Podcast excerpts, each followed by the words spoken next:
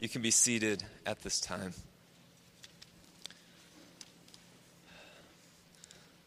So I was uh, I was standing in the middle of a park, and you know the wind was sort of rustling in my hair, and uh, um, I could feel sort of I, I, could see the leaves sort of doing that little tornado thing that happens, you know, when the wind is kind of strong and the, the leaves are kind of swirling around. And in the distance, I, I, see a tennis court, right? And I see people playing tennis, and, and I see one guy, he sort of misses his serve, right? It's not that good. Um, and then I look over to the right a little bit, and I see some kids, and, and they're, they're on a swing, right? And they're, they're on the swing set, and they're going back and forth, and, and back and forth and I see in the distance, I, I, I see a, a girl, and, and, she's running, right? And she's, she's running around the track, around the park, and she, she, she runs around the edge, right? And she's, she's just rounding the corner, and she's by herself, but she's already done like three laps. I sort of watched her go around the track. She's, she's already done three laps. She's good. She's, she's disciplined, right? And behind her, I, I, see a family, and they're, they're walking, right? And they're walking their dogs, and I think one's a husky. I, I don't know what the other ones are. I'm not that familiar with dogs, but I think one's a husky. And then turn back to my left, and I see kind of right in front of me, uh, there's this dad, and he's with this little girl, right? And she's on the slide, and she's sort of hovering over the side of the slide, about to go down, but she's scared, right? And the dad's trying to encourage her, and he's like, Come on, honey, you can do it. You can do it. You can do it. And I'm standing there still, right? And behind me, I hear the thud of a basketball on the concrete and the screech of a man's shoes as he chases after it. And it smells like fall. You know, it smells like that kind of, you know, like when you jump into a leaf pile and it's sort of that sort of, that moldy-ish, but like leafy, it just smells like fall. You know, I remember doing that as a kid. That's what it smelled like in that moment. And I see a mom, and she's putting her kids in the car, and they're kind of driving off. But right behind her, another van pulls up, and a new set of kids jumps out and runs toward the playground. And then the sun sort of peeks out over the, the, the clouds, right? And I feel the, the warmth on my face. It feels good, you know, after all these like cloudy, sort of like cold days, it feels really, really good. I just wanted, honestly, I just wanted to lay down there and just take a nap in the grass, right? I mean, that's what I felt like in that moment. But I continue to stand there and I'm just sort of looking out at all this. I'm sort of thinking and I kind of let my mind wander, right? I'm an introvert, so I like to do that kind of stuff. I'm, I'm just going to sit and think about stuff. So I let my mind wander a little bit as I'm standing in this park. And I start to think about the park itself. Like, I, I don't know who built the park, I don't know when it was built.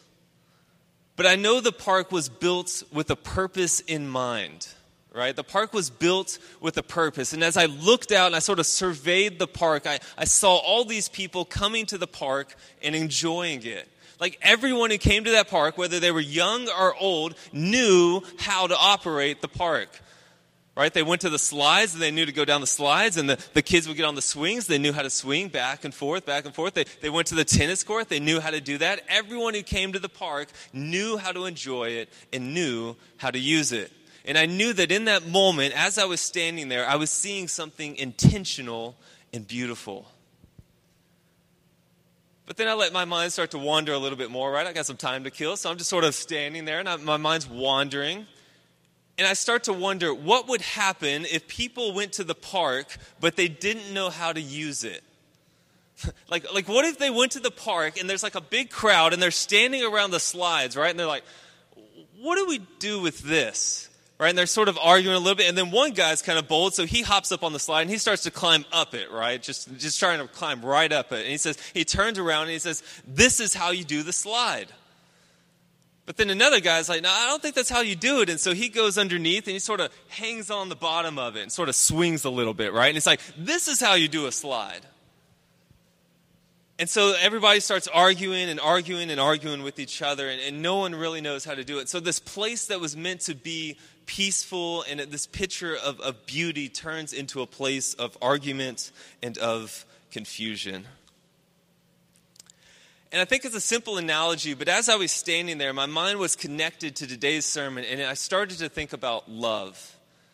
Like, I feel like love is kind of like this park.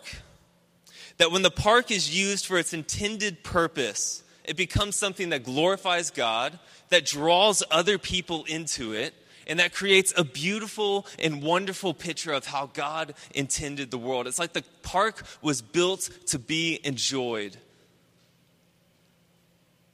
But I feel like for us, if I have to be honest, if this park is like an analogy of love, I feel like we're kind of like people as a society, and sometimes as a church, we're like people who are standing around the slide wondering, how do we do it? Right? So we have a vague general idea that something's supposed to be done with this, and something's supposed to be done with the swings and the tennis court, but we don't quite know how to do these things.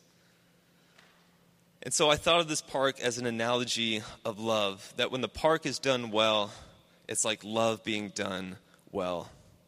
Today is the last of a series of messages and something we're calling Advent Conspiracy, which is kind of a really edgy, kind of, we're trying to be edgy, right? It's an edgy, cool title for basically reimagining Christmas right? So we're joining with, with other people in this world who have seen Christmas as sort of being hijacked by consumerism and like hyper busyness and all this kind of stuff. And so this season, we've really tried to dial in as a church and say, let's do it a little bit differently. So Advent Conspiracy has challenged us to put Jesus back into the center of our lives. We want his presence more than anything else. And the last challenge of Advent conspiracy is, is very simple, and it's something that we probably all have heard before, and it's love all.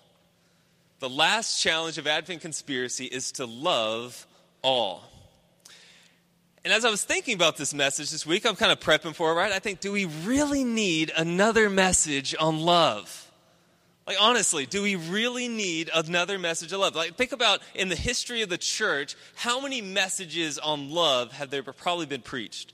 I mean, thousands upon thousands, maybe millions. I mean, there's been a lot of messages preached in the world, and I'm sure a lot of them are on love. So, do we really need to spend time on this message? And as I was thinking about that, I sort of thought back to the park, and I, think we're a lot like the people standing around the slide sometimes, wondering how to do it. Like we know we're supposed to do it, but we don't quite know how. It seems like we've been arguing about love for a long time in our society, right? We've had a lot of different opinions. We had a lot of different people say that this is what love is. So some people are like, love is what you feel in your heart when you like something. Like I like it. I love. I mean, I love Starbucks coffee. Or better yet, I love Avid Coffee. Right? Little plug there. Um, I love Avid Coffee. Other people say that love is just about treating all people with respect. Right? So love is sort of just something that we do to other people. We respect them and we, we show kindness to them, kind of thing. Or others say it's something altogether different. And I feel like we've argued about love for so long that our understanding of love has sort of devolved into what we call tolerance. You guys heard this word before? Tolerance. It's, it's probably, if you watch anything of the news or if you're in school, you're going to hear about this word tolerance a lot. Tolerance has become the highest virtue in our country. We talk about it all the time. And tolerance basically just defines love as an acceptance of other people's beliefs so that we can all coexist together, right? So the goal of tolerance is so that we can all coexist as one people, respecting each other's beliefs.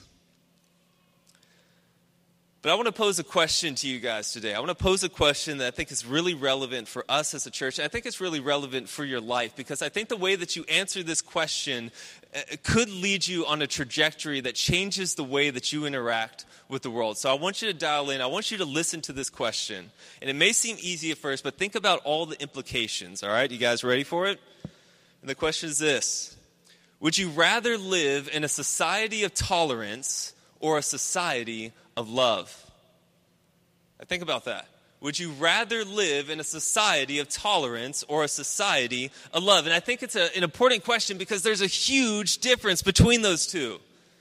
Like a lot of times we try to conflate them and say that they're the same thing, but I think that there's a huge difference. And the way that you answer this question is going to in- impact how you interact with the world. And I stand here today and I'm going to try to make the case that I think that tolerance has failed us as a society. I think that tolerance has failed us as a society. Let me give you a couple of reasons why I think. I can't flesh them all out, but these are some of the things that I think of when I think about this idea of tolerance. First, I think tolerance fails us because often the people who are saying that they're the most tolerant are also the people who are yelling the loudest. You guys ever notice that sometimes? Like they'll select certain groups of people and give them more of a voice than other people. So tolerance says that it's for all people, but it really seems to be for some people. And not only that, but more often than not, tolerance becomes all about words and attitudes as opposed to action and deeds. Tolerance becomes about talk and talk alone. And I would even argue that tolerance leads to indifference towards other people as opposed to love towards older people because tolerance says, I'm going to do me over here and I'm going to let you do you over there. And as long as we don't mess with each other, we're good, right? Is that not the tolerance narrative? Like, I'm going to do me, and I'm going to let you do you. So, tolerance often leads to indifference toward other people. And so, because tolerance is like that, I think that tolerance avoids the messiness and the pain of getting into people's lives and experiencing and sharing in their brokenness and trying to share their burdens and helping them with their thoughts about God and the world. For me, tolerance is a cop out. Tolerance is a cop out because it always stands safely at a distance, right? Tolerance is always standing safely at a distance. But as we talk about love and as we talk about loving all people, in contrast to tolerance, what does love do? Think about what love does in contrast to tolerance. While tolerance stands at a distance, love draws near to people. Right? Tolerance stands at a distance, but love draws near to people. While tolerance lets people wallow in destructive habits and said, well, maybe that's best for you, but it's not best for me. While, while tolerance allows people to be to, to engage in those destructive things, love is not afraid to get in and to say, hey, that, that's destructive for you. That that's destructive for you and it's destroying your life. While tolerance calls all things truth, love seeks the truth no matter how painful it turns out to be. I think that love is better than tolerance. And maybe some of you have intentionally or unintentionally adopted this tolerance mindset toward the world. This sort of like standoffish mindset to the world. Even we in the church can do that often as we're indifferent to the people around us. And while I agree that respect for other people is a good thing, I wonder is tolerance good enough? Is tolerance good enough? All right, I want you to imagine something with me, all right? So I want you to picture a couple, and they've been married for 50 years, all right? So you got that in your head. Picture this couple, they've been married for 50 years, and it's their 50th anniversary, all right? They've been married a long time, they've been doing it a while, right? And so on their 50th anniversary, uh, the husband takes his wife, he, he takes her to an expensive restaurant, right? That's something you would do on your 50th anniversary. He takes her to a very, very nice restaurant, and they have a meal. And at the end of the dinner, the husband takes his wife's hand, he takes her hand, he sort of he, he, pulls her in close, right? He pull, and he looks deep into her eyes, and they're just, they're just looking at each other he's got her hand and he, and he, and he whispers, Honey, over these past 50 years, I've tolerated you. I've, I, I, I so, so tolerate you. And I've tolerated you for the past 50. I mean, we, he would never say that, right? If you said that, you probably would not have lasted 50 years in a marriage because your wife would never stand for that. And I think the reason that is is because love is the only thing good enough for marriage. So if love is so great, why should we as a society aim for anything less than love? Like what, why should we why would we ever do that? If love is so great, why would we aim for anything less? I believe that if we get love right, we solve a lot of problems that if we get love right as a church and if we get love right as a society, we solve a lot of problems in this world. I sort of entitled to this, this uh, today's sermon, How to Make Your Christmas Complete. Because I believe if you love well this Christmas, that you will have something more meaningful than you've sort of ever had in your life. When I think back to some of my most meaningful Christmas is they weren't the ones that I got the most presents in. They were the ones where I reached out and did something in love for someone else. And so today I'm going to call you and I'm going to plead with you and I'm going to try to persuade you to just do one act of selfless love for someone else this season. And I'm going to try to show you that because Jesus has this extravagant love for us, that we can have extravagant love for other people. I believe that in a world that is calling us to tolerance this Christmas season, Jesus is calling you and he's calling me to something better than tolerance. He is calling us to love. He's calling us to a radical, countercultural love for other people. And I got to be honest, we're, we're getting better about this, but in the past, a lot of things, times, what we would do during the Christmas season is we would sort of stand at the edge of the world and we would say, hey guys, Jesus is the reason for the season.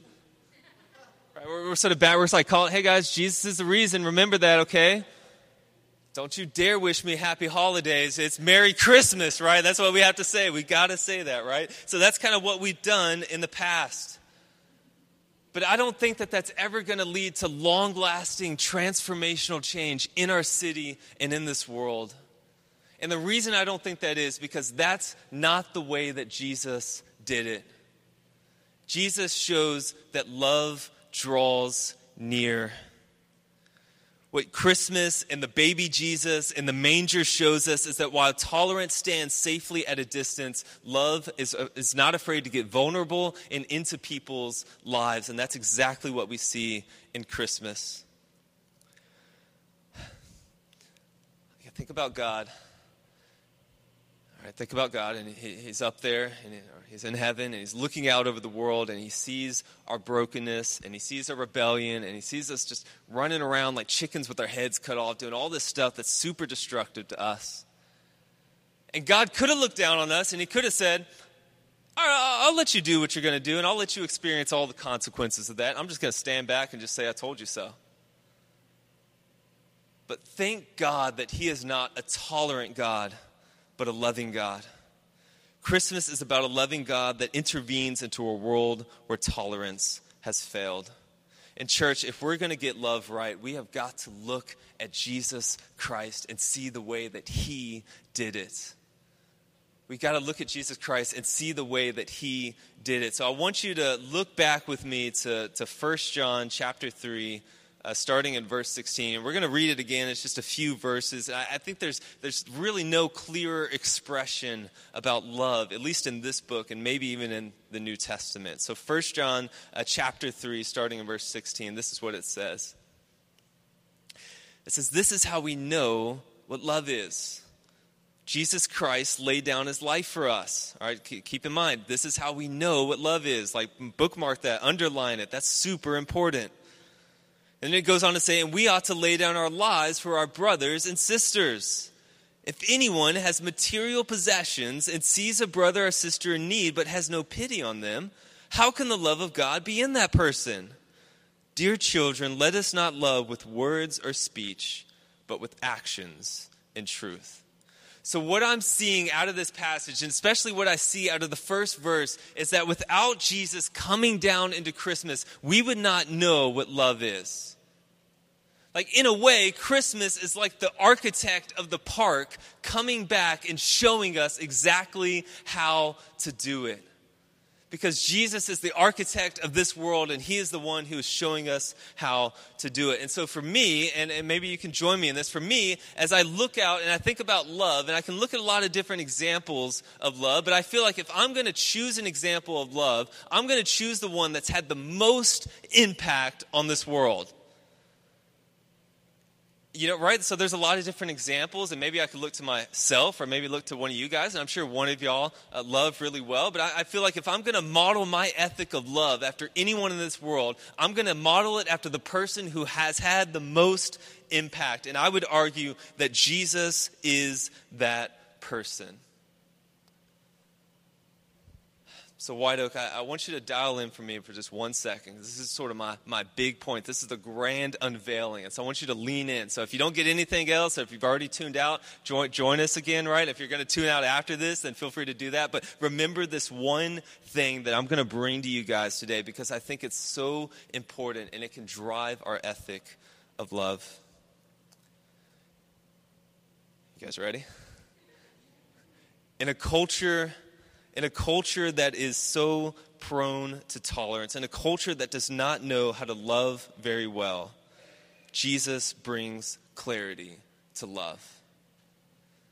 In a culture that doesn't know how to love very well, Jesus brings clarity to love. He lives it, he speaks it, he breathes it, he embodies it. Every pore in his body is love. And so, if I'm going to look out into the world for an example of love, I'm going to look to no one further than Jesus Christ because John says here that this is how we know what love is. Jesus Christ laid down his life for us. Look what it says in verse 16. Uh, this is how we know what love is. Jesus Christ laid down his life for us. So I feel like God is flat out telling us that if he did not send Jesus into the world, we would not know what love is. Like if he had not sent Jesus, and we would just be standing around that slide trying to figure out how to do it. And somehow, as we talk about Advent conspiracy, man, somehow amidst all the gift giving, and the gift cards and the presents and like the lights and the busyness, we forget the fact that God came down as a baby and then as a first century Jewish peasant, as a man who died on the cross for you and for me. I do not exaggerate when I say that Christmas happened so that God could die. Christmas happened so that God could die on the cross. And when I think about Jesus Christ on the cross, like his humiliation, that the God of the world would be hanging on a piece of wood like a piece of meat, when I think about his suffering for us, I cannot help but see that this is the perfect example of love for you. Tolerance would never do that for you. Tolerance would never do that for you, but love would do that. John 3:16 describes a God who is not afraid of drawing near and getting messy. It's a very famous verse. I'm sure you guys have heard it. For God so loved the world that he gave his only begotten Son, that whoever believes in him shall not perish, but have everlasting life. You guys want to like join me for that? We could do it. For God so loved the world that he gave his only begotten Son, that whoever believes in him will not perish, but will have everlasting life. That is like the mantra of Christianity. It's hard to find something more clear about Christianity than that. And for me, it shows that there is no one outside of God's reach. That there's no one in the world outside of God's reach. What does it say? For God so loved the world. So, who falls into the parameters of the world? Everybody, right? As we talk about Advent conspiracy, love all, who falls within the realm of all? Everybody, right? It seems pretty obvious, right? For God so loved the world. How about this? For God so loved the poor. For God so loved the homosexual. For God so loved the Christian conservative. For God so loved the addicts. For God so loved the transgendered. For God so loved the prostitutes. For God so loved the poor. For God so loved the rich. For God so loved the whole world that whoever believes in him will not perish, but will have everlasting life. Love does not put parameters on who it is giving itself to.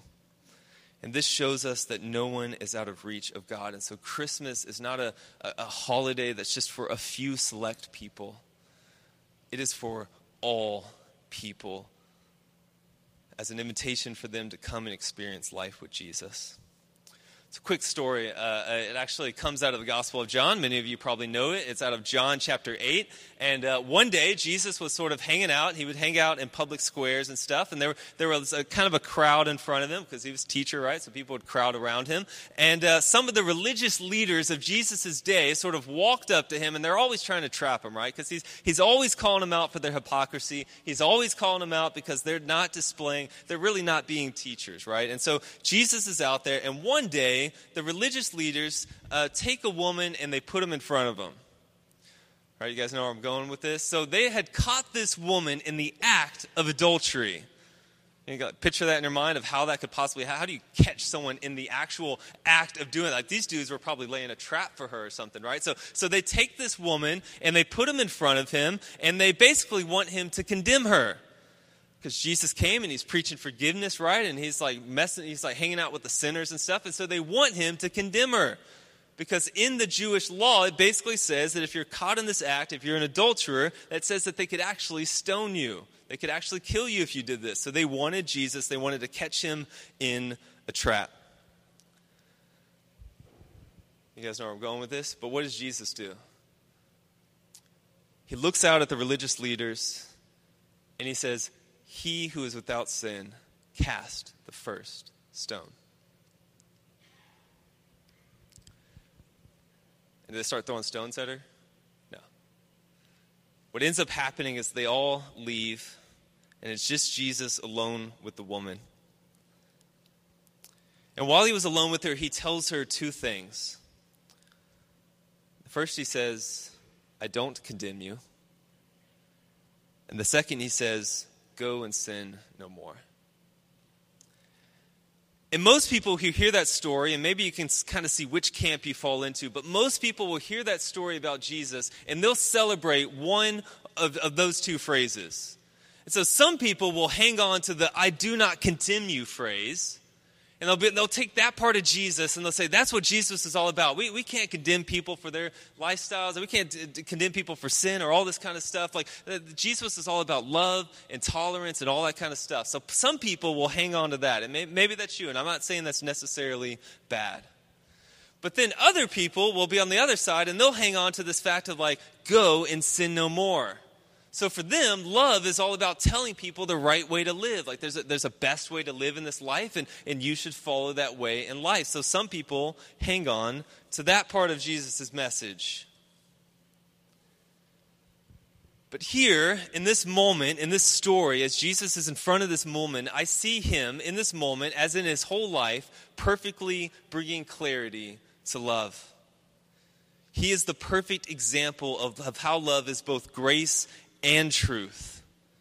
Like his entire life was dedicated to people, uh, helping people see that they needed him. Take a look at um, take a look at verse uh, 16, part B, right here uh, on the second part of verse 16. It says, "And we ought to lay down our lives for our brothers and sisters." So here, John is telling us that Jesus laying down his life is not only our salvation, but it's also an invitation for us to join him in a life of giving up for others. And a lot of us, when we hear this phrase, like lay down your life, we kind of, I kind of think back when I was a kid and I was with my friends, I'm like, man, I take a bullet for you, man. That's what we used to say to each other. Man, I'll take a bullet for you. Like, we're, we're homies, we're bros, man. If, if, push comes to shove, I'm going to take a bullet for you.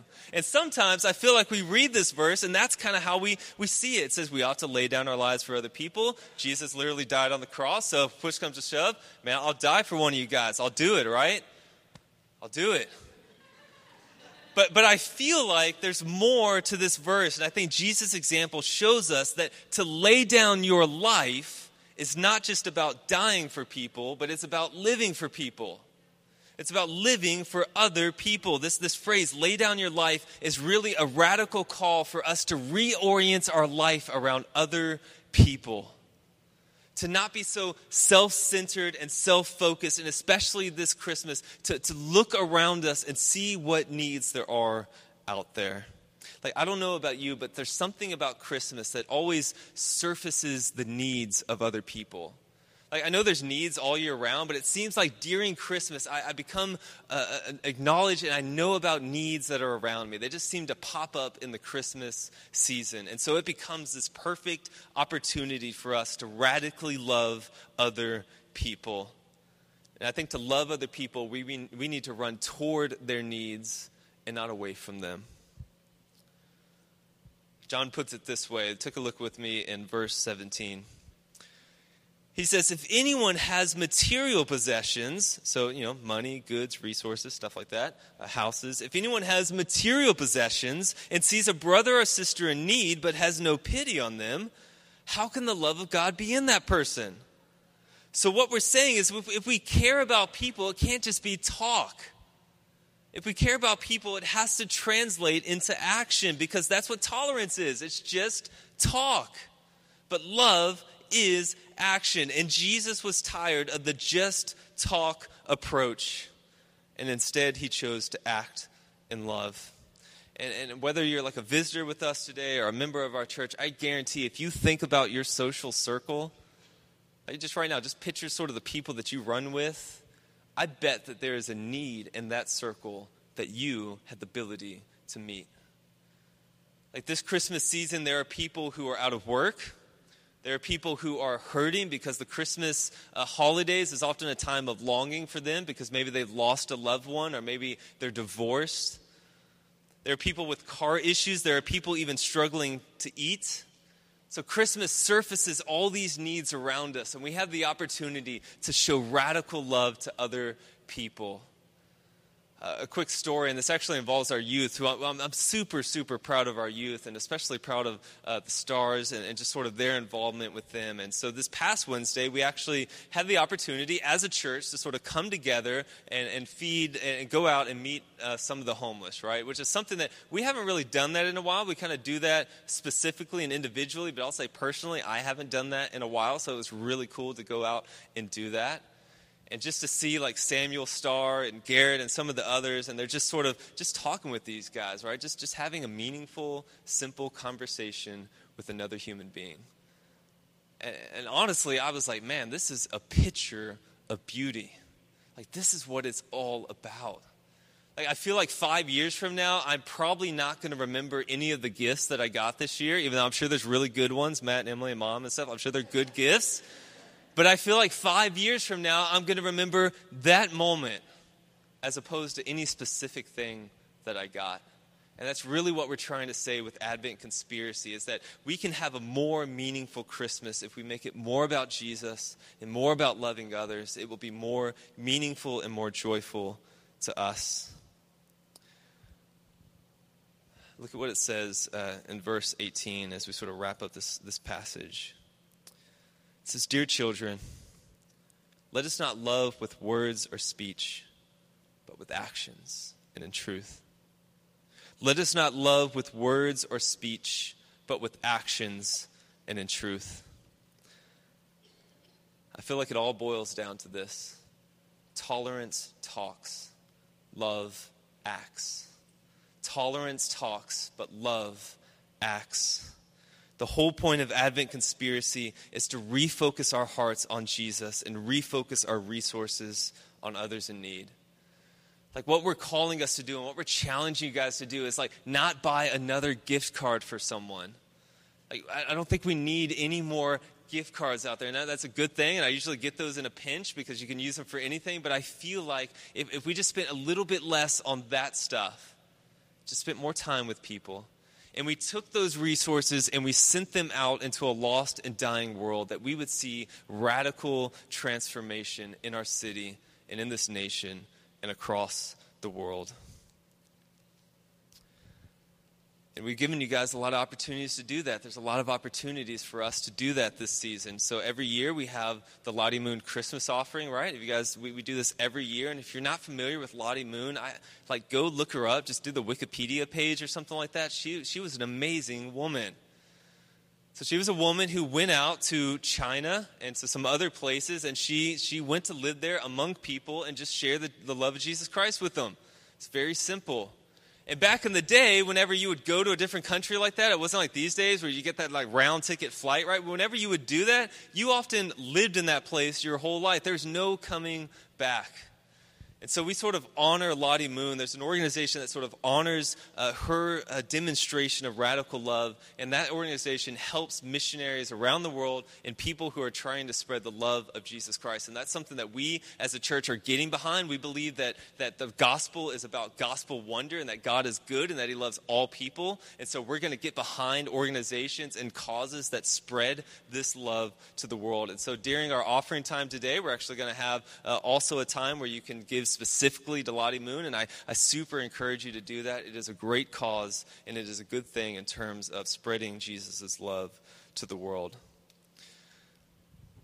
we have this. I mean, if you just look behind you, I mean, look how many presents there are at our giving tree. I mean, that is like, I mean, feel free to look. I mean, that's amazing. There's like bikes and stuff like that. I mean, that, that, is, that, that is a church coming together and actually uh, putting uh, their money where their mouth is, basically. Like these, this, this angel tree thing, we do it every year. It serves kids, basically, who um, don't have or come from broken homes or who don't have a lot of things that they actually need, like clothes and schools, school supplies, and stuff like that. So we have a lot of opportunities uh, for you guys to participate in that.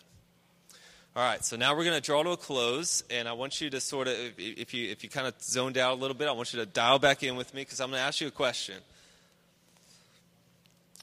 And it's a very simple question, and you may have asked it before. I tried to think of a, like a cooler, edgier way to say it, but I was like, man, I'm just going to say it like this, all right? So, so this is the question that I'm going to pose to you guys today, and it's something I want on your mind today and this week. And this is the question Is your life reflecting the radical love of Jesus? Is your life reflecting the radical love of Jesus. Like, think about how Jesus brings clarity to love. Like, Jesus loved with his hands and feet, it was tangible kind of love. Jesus oriented his life around other people. Like, Jesus was not afraid to show love to the people who often get overlooked. Right? So here were the crowds, and Jesus would often go to the person who was ostracized from the crowds. Jesus went to the poor and to the lepers and to people like that. Is your life reflecting the radical love of Jesus? As we close out Advent Conspiracy today, it's just been something very simple about flipping Christmas on its head. That realizing that the, the Christmas is really about the mission of Jesus.